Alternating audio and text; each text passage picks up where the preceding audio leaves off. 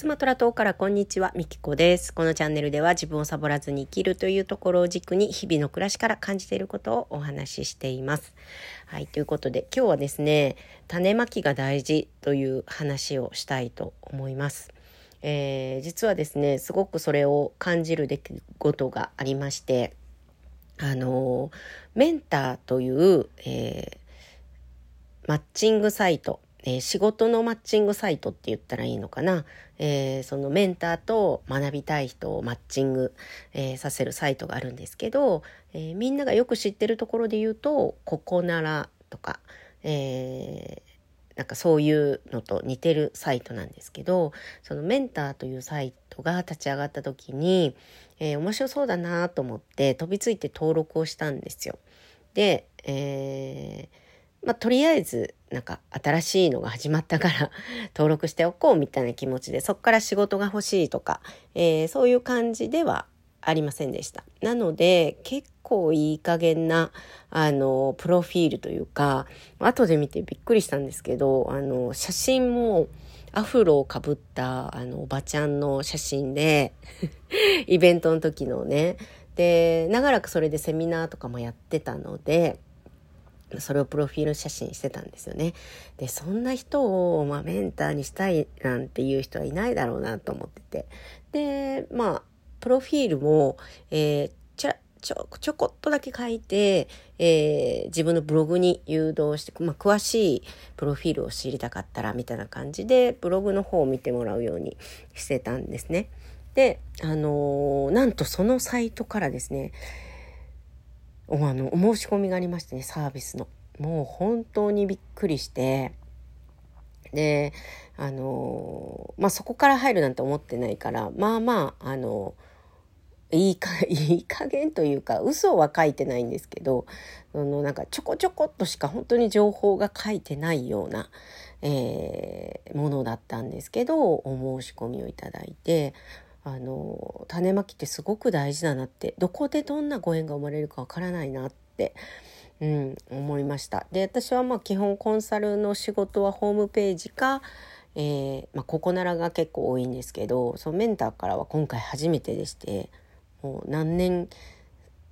年ぐらい前かな、 4,5 年前に多分登録してると思うんですね。で、サービスのお申し込みいただいたので、実際に、コミュニティの、コンサルをすることになったんですけども、そこでねお話ししていて、気づいたのが、当然ながらそこのペラッと書いたプロフィールや写真から、私に興味を持ったというより、なんだこの人っていうか、なんだろうこの人みたいな、奇抜な格好をしてね、なんかプロフィールもなんかどんな人生を歩んでるんだろうみたいな不思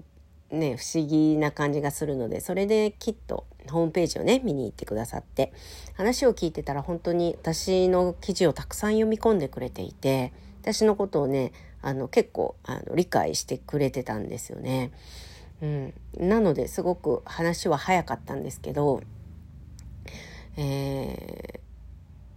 そうでと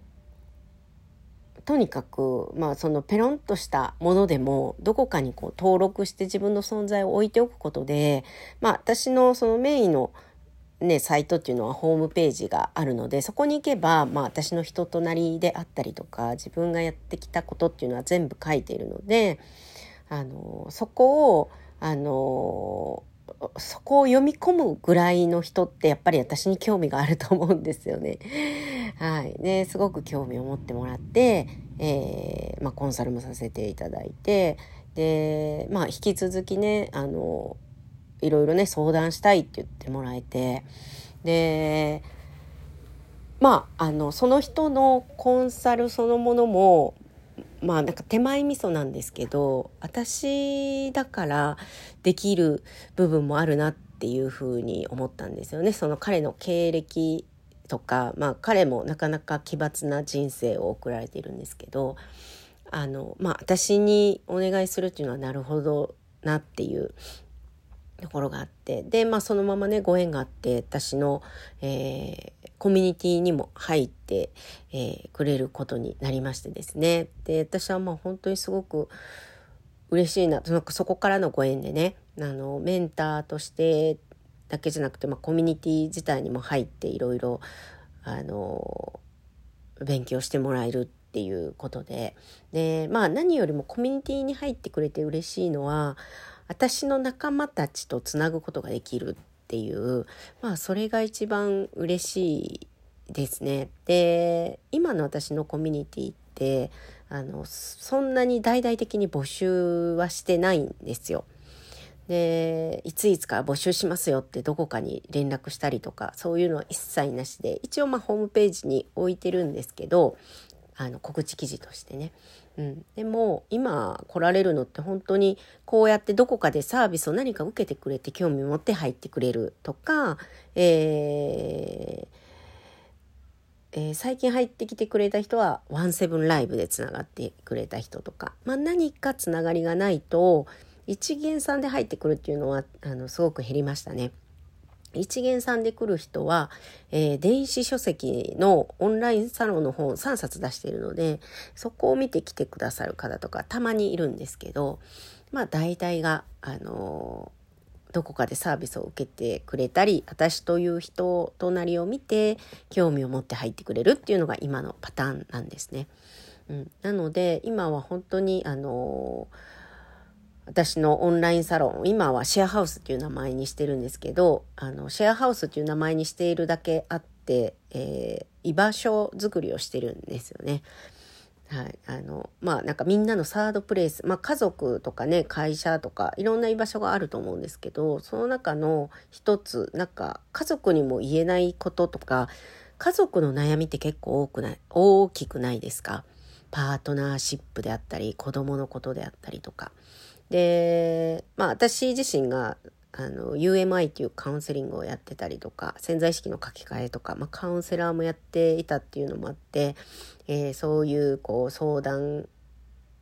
ができる場所みたいにもなったらいいなという感じで、とにかくまあ使い方はその人次第ということで、今はまあ居場所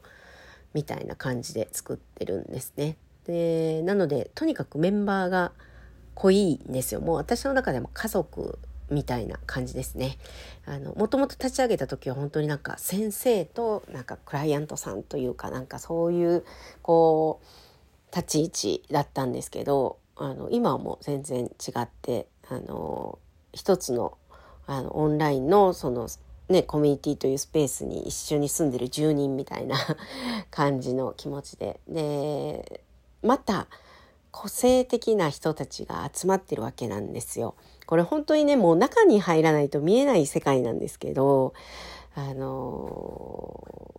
どんな人がいるかっていうとパッて思いつくところで、まあ、タイでサッカーのフィジカルコーチをしている人とか、もう任期が終わってカナダに帰るんですけどね、はい、ここだけ聞いてもうんってなりますよね。カナダに帰るみたいなね、まあ個人的なことなんでね、いろいろ詳しい情報は話しませんけども、そういう人がいたり、ミスコンで、世界3位、ミセスユニバースですね。で、世界3位を取っている、女性とか、あとまあ駐在でインドネシアとかドイツに住んでたりとか、あとまあ駐在じゃないけど、ど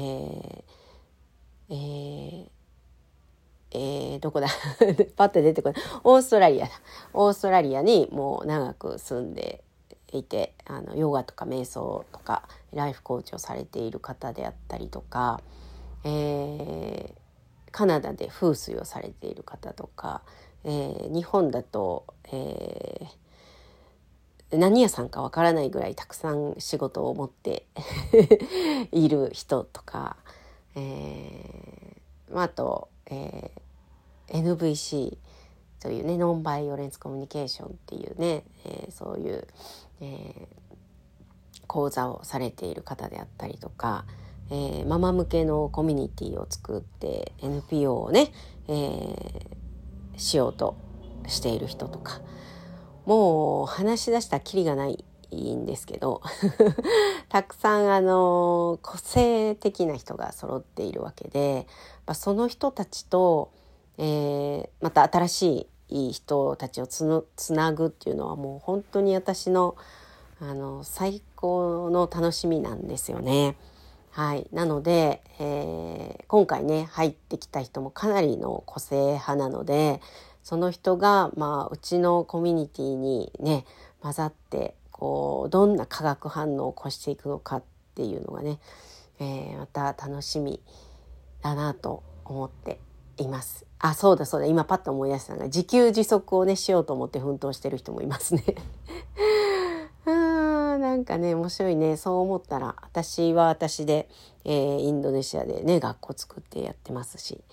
はい、そんなところでね、メンターというところから新しいご縁がつながって私のシェアハウスに入ってくださったんですけど、それも種まきをしていたおかげだなと、思ったので、改めてね、種まきは大事だと思いました。なのでいろんなとこにこれからもねパッとこうなんかこれ面白そうとかピンときたところにはつばをつけておこうかなと思っております。はい、ということで最後までお聞きいただきありがとうございました。